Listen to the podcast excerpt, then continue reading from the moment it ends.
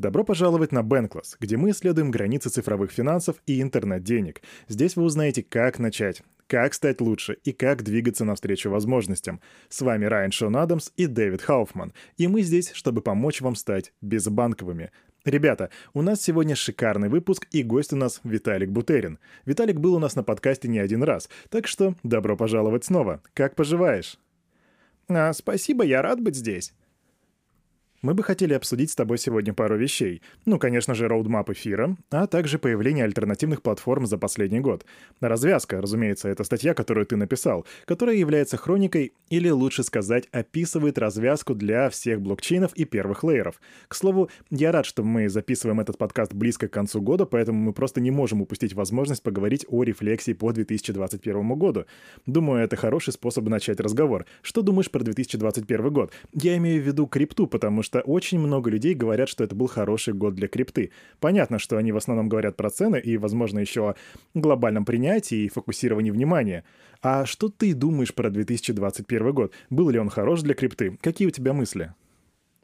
Думаю, это был определенно невероятный год в плане адаптации и концентрации внимания на крипте. Взлет NFT — это было просто очаровательное зрелище, и думаю, как раз это и привело много новых людей в криптопространство. Много, э, как никогда прежде. И я думаю, что, ну, по крайней мере, для меня такие вещи, как блокчейн, это то, что позволяет организовать общество. Но для, худож... для художников же это да, теперь способ реализовать их проекты. И вот сейчас очень хорошо видно, что эти ребята получили абсолютно новую бизнес-модель. Это как раз то направление, которое, в которое очень сложно привнести что-то новое, несмотря на ценность самого продукта. Это то, чем, зачем я с удовольствием наблюдал все это время, и мне было очень интересно. Также, думаю, стоит отметить взлет DAO. Там также было много интересного. Мы наблюдали все больше и больше новых DAO, которые как бы делают занимательные вещи, экспериментируя с разными алгоритмами управления. Ну, по типу City DAO, которые стараются делать свои дела в физическом мире. Это было очень любопытно. И еще потрясающий прогресс, который мы увидели в Layer 2 масштабировании. На протяжении всего 2021 года мы видели, как вторые лейеры переходили из теории на практику. Ты бы мог сказать, что 2021 год был годом, когда крипта на самом деле начала м- обретать форму того, что раньше было только в теории, того, что раньше было лишь словами какие-то всего лишь там пять лет назад. Это как раз то, что я бы и сказал. Виталик, я сейчас предлагаю поговорить немножко об эфириуме, потому что те разы, которые ты был у нас на подкасте, мы особо о нем не говорили, так вышло, что у нас было много других тем, чтобы обсудить. Но сегодня ситуация иная, окей? Мы наконец-то поговорим об эфириуме. И говоря, в частности, о 2022 году, наши зрители увидят этот подкаст в первой половине января. Так вот, прежде чем мы поговорим о роудмэп эфира, о его дорожной карте, мы могли бы обсудить прогресс эфириума за последний год, с твоего позволения. Что было достигнуто и какие отметки вы прошли? Все знают, что был рост Layer 2, что было, наверное, самым серьезным достижением, но есть ли еще что-то помимо этого? А, да, конечно.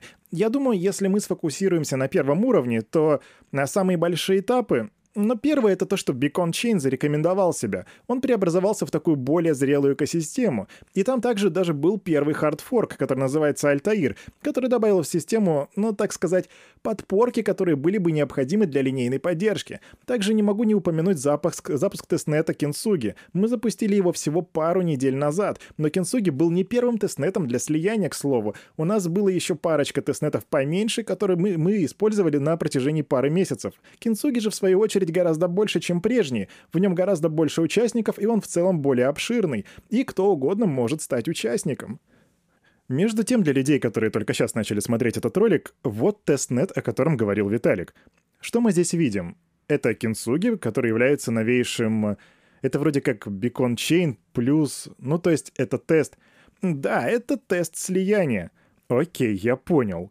А что люди могут здесь делать? Или это больше подходит для разработчиков? Ну, там можно коннектить ноды, они могут стать стейкерами, они могут запускать э, контракты и даже трейдить монетки.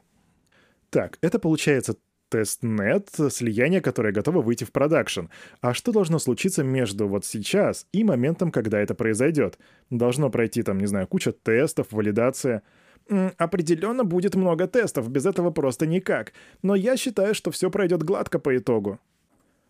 А еще одна важная вещь, которая достойна внимания, это то, что протокол эфириума развивался в течение 2021 Но есть еще вещь, которую я называю метаразвитием. Это определение и понимание дорожной карты у эфириума, вплоть до конкретных мелких деталей. Эфириум меняется от года к году. Эфириум 2016 это уже не тот эфириум, который был в 2015 и так далее. То есть меняется он каждый год. Как бы ты определил, э, скажем так, контекстуализировал после всего того, что уже было пройдено, куда мы должны прийти и где мы сейчас в 2021 году? Мы уже прошли, может быть, там 40% пути или уже, может быть, 60%. Как бы ты определил, где мы сейчас находимся? Но я бы сказал, что мы прошли где-то уже 50%. И после завершения слияния, я думаю, мы перешагнем отметку в 60%.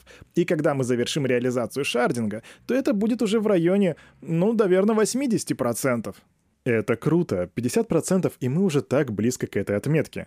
Знаешь, давай поговорим о том, что нас ждет. Вот Дэвид дал этому определение метаразвития, но по сути он имел в виду дорожную карту. И ты выкладывал вот этот инфографик, вот он на экране. И скажу, что для меня он пока что не особо понятен. На этом графике одна из зон сверху называется «слияние», которое как раз-таки очень близко, как мы уже определили. Так что, наверное, знаешь, давай, наверное, прям начнем с него. Расскажи нам, что такое слияние. Конечно, но слияние ничем не отличается от того, чем это предполагалось быть в самом начале. Полный переход от Proof of Work к Proof of Stake.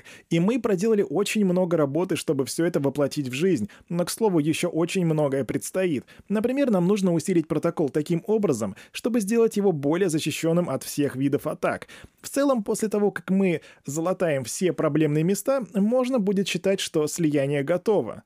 А базовой целью э, слияния будет увеличение пропускной способности и уменьшение текущей стоимости транзакций. И после того, как слияние произойдет, то у нас будет запланированный хардфорк. На этом этапе мы сможем организовать возможность вывода средств, потому что на данный момент этого нельзя сделать в угоду простоты процесса.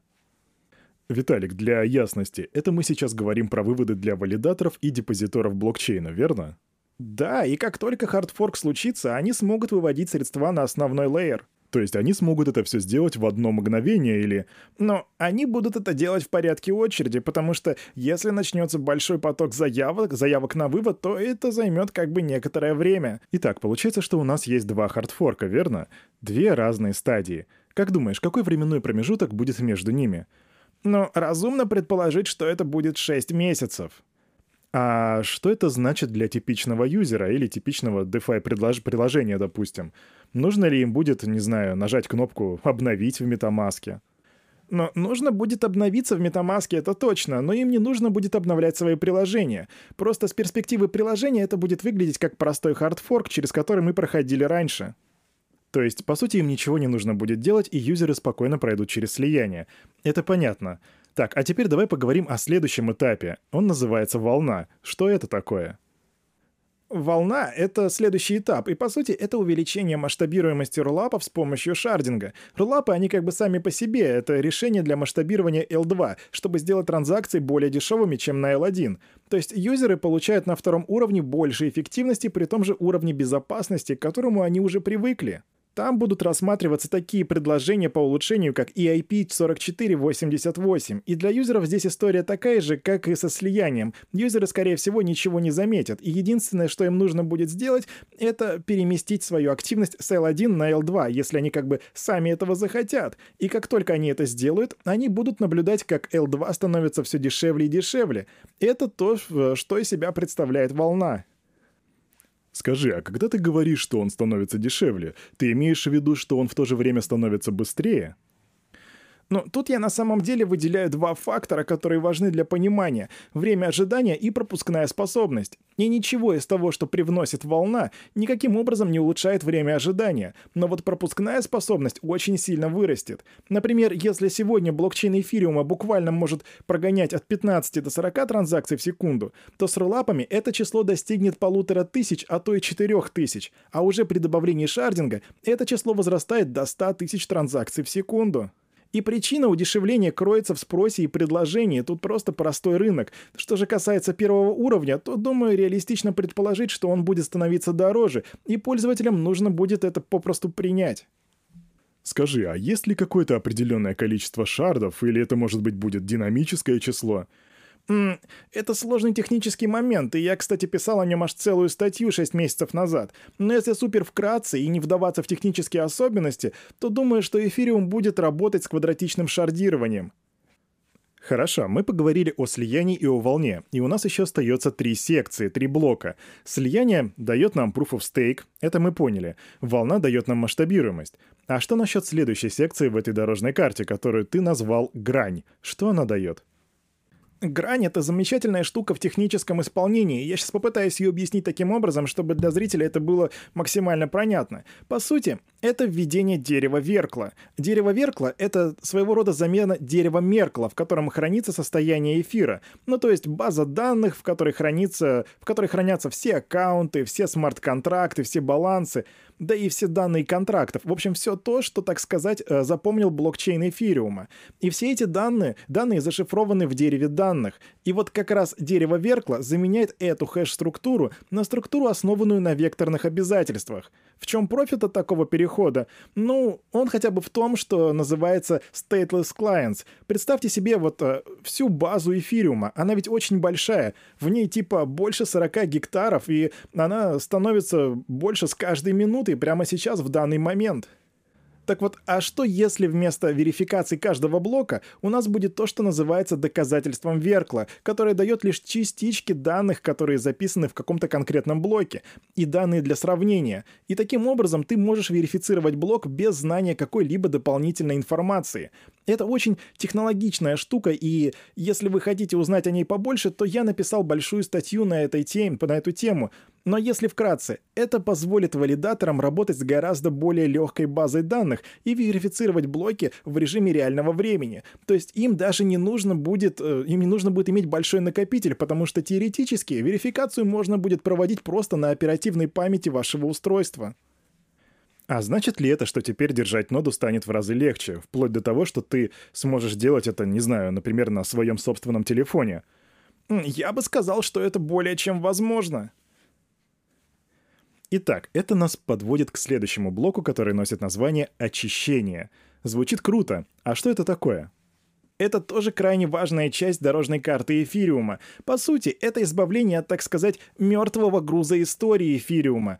Это если супер кратко. По факту, у тебя тут два груза, с которыми нам нужно разобраться. И первый — это история чейна. Потому что сегодня клиенту, который хочет присоединиться к эфириуму, нужно будет как бы загрузить всю историю блоков, а затем ее хранить у себя на устройстве. А это, между прочим, сотни гигабайт. А я скажу больше, после того, как произойдет шардинг, это будет измеряться терабайтами. Так что теперь будет стоять задача избавиться от просроченной истории. То есть мы не говорим, что теперь не нужно будет хранить историю в блоков, но теперь не нужно хранить историю старше одного года. Окей, ребята, а теперь мы переходим к пятому блоку с очень интересным названием — расточительство. Сюда, как я понял, входит все остальное. Это такой большой ящик с мелкими задачами. Виталик, сможешь по нему что-нибудь рассказать? Конечно, тут очень много задач. Ну, например, одна из них — это абстракция учетных записей. Это то, что на слуху с тех самых пор, как мы первый раз об этом заговорили.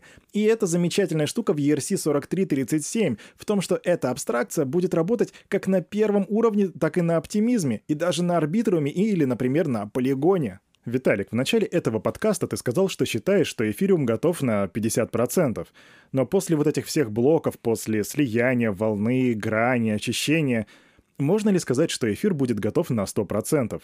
Думаю, что это так и будет. Если, коне... Просто есть, конечно, еще много технических моментов, которые мы не обсудили, и дополнительные элементы, которые должны быть интегрированы. И правильнее будет сказать, что этот роудмэп не окончательный по сути. Это по факту мои попытки отразить работу команды на данный момент. Ведь есть вещи, которые не существуют сейчас, но которые появятся позже. Как это, например, было с PBC, который не существовал в принципе еще год назад, поэтому его и не было в нашей дорожной карте. Но когда все будет будет сделано, я так скажу, когда все будет сделано, и если потом ничего не изменится, я буду очень счастлив. Потрясающе. Тогда такой вопрос. Эфириуму уже 6 лет. Так как много все это займет времени? Еще дополнительные 6 лет или сколько? Um, ну, я бы сказал, что я могу себе представить, что все будет сделано в течение шести лет. Виталик, а из всего, что было перечислено, есть ли какие-то элементы, которые критически важны для выживания эфира? Если фаза слияния и фаза волны будут завершены, то этого вполне хватит для того, чтобы эфириум смог пережить несколько следующих поколений. Виталик, ты когда-то сказал, что эфириум — это мировой компьютер. Так вот, если представить, что все этапы завершены, ну, то есть, вот как пример, биткоин сейчас у нас выполняет функцию цифрового золота. Это, если хочешь, можешь назвать средством сбережения. Такая функция у биткоина. А что будет из себя представлять, эфи... представлять эфириум, когда он будет полностью завершен? А, у меня есть ответ и на этот вопрос. Он, а вообще эфир будет из себя представлять систему, в которой, если ты хочешь, чтобы какая-то ее часть выполнялась э, с глобальным доверием, то бишь децентрализованно, то ты сможешь это реализовать без каких-либо проблем, и все это будет очень быстро. Окей, сейчас мы разобрали роудмэп эфира на ближайшее будущее. И мы, конечно же, держим в голове, что могут произойти какие-то изменения, потому что в крипте постоянно что-то меняется. К слову об этом, в прошлом году мы видели то, что можно назвать рассветом альтернативных L1. Сейчас мы видим а, цели эфириума, однако те первые уровни, что появились, не всегда разделяют их. У многих из них даже достаточно сильно отличаются эти цели друг от друга. Но ты написал статью, которая называется «Развязка», в которой доносишь идею о том, что все блокчейны по итогу сходятся в одной точке в будущем. И мы хотели бы раскрыть эту тему поподробнее, потому что у каждого блокчейна есть своя собственная дорожная карта. Но ты все равно считаешь, что их пути сойдутся вместе. Даже несмотря на то, что у некоторых блокчейнов, которые появились в этом году, гораздо меньшая комиссия за транзакции ввиду того, что многие из них ушли в сторону централизации. В твоей статье написано, что пока децентрализованный эфириум жертвует масштабируемостью. Чтобы в будущем достичь высокого показателя масштабируемости, централизованные сети жертвуют децентрализацией, чтобы в будущем достичь высокого показателя децентрализации. Я так понимаю, что это имеет отношение к трилеме блокчейнов, где нужно искать компромисс. И вот тут хотелось бы услышать твое мнение. Но прежде всего я скажу, что эта статья больше о теории, нежели о практике, потому что на практике комьюнити многих проектов лишь говорят о децентрализации, но на самом деле им по сути похрен на децентрализацию. Ну, например, как много из тех, кто говорят, пытались внедрить хотя бы множественные клиенты. Некоторые, конечно, пытались, но большинство нет. И даже такого наблюдения хватит, чтобы понять, э, сложить мнение о этой экосистеме. Обычно, знаешь, я тут задаю вопрос. А что если бы ты поставил меня у руля какого-то крупного централизованного проекта?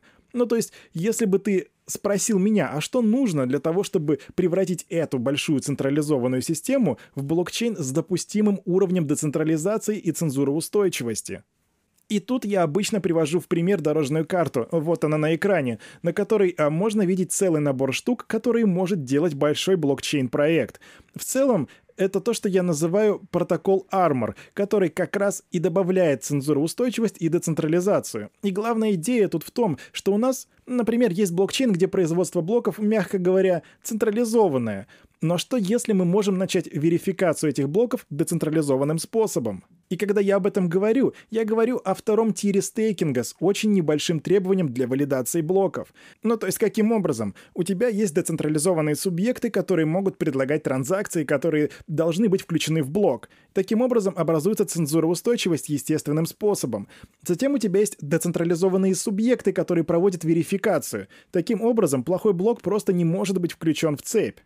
Также не стоит забывать про верификацию через DK Snarks или Fraud Proofs. Получается, что образуются такие кусочки брони на теле протокола, и даже если есть один большой производитель блоков, то, что он производит, будет верифицироваться с помощью уже распределенного процесса, что будет удерживать крупных производителей от использования своего положения вне общих интересов. И на мой персональный взгляд, это лучшее, с чего могут начать централизованные блокчейны на сегодняшний день, чтобы достичь той точки, которую я бы смог назвать приемлемой. И если они это сделают, то это приведет к их децентрализации, и они встретятся с эфириумом в одной точке по итогу, как я и говорил. Как видите, я не максималист, и я считаю, что есть тонны интересных вещей, которые происходят за пределами нашей системы, за пределами эфириума. Потрясающе. Ребята, мы сегодня с вами разобрали дорожную карту эфириума. Если вы захотите осмотреть ее поподробнее, то под видео будет ссылка. Также мы поговорили о развязке. Это статья, которую написал Виталик, и мы также оставим на нее ссылку в описании. Виталик, от себя скажу и от всего нашего комьюнити спасибо большое, что ты пришел сегодня. Нам было очень приятно видеть тебя нашим гостем. Спасибо вам, это было очень приятно. До свидания, ребята.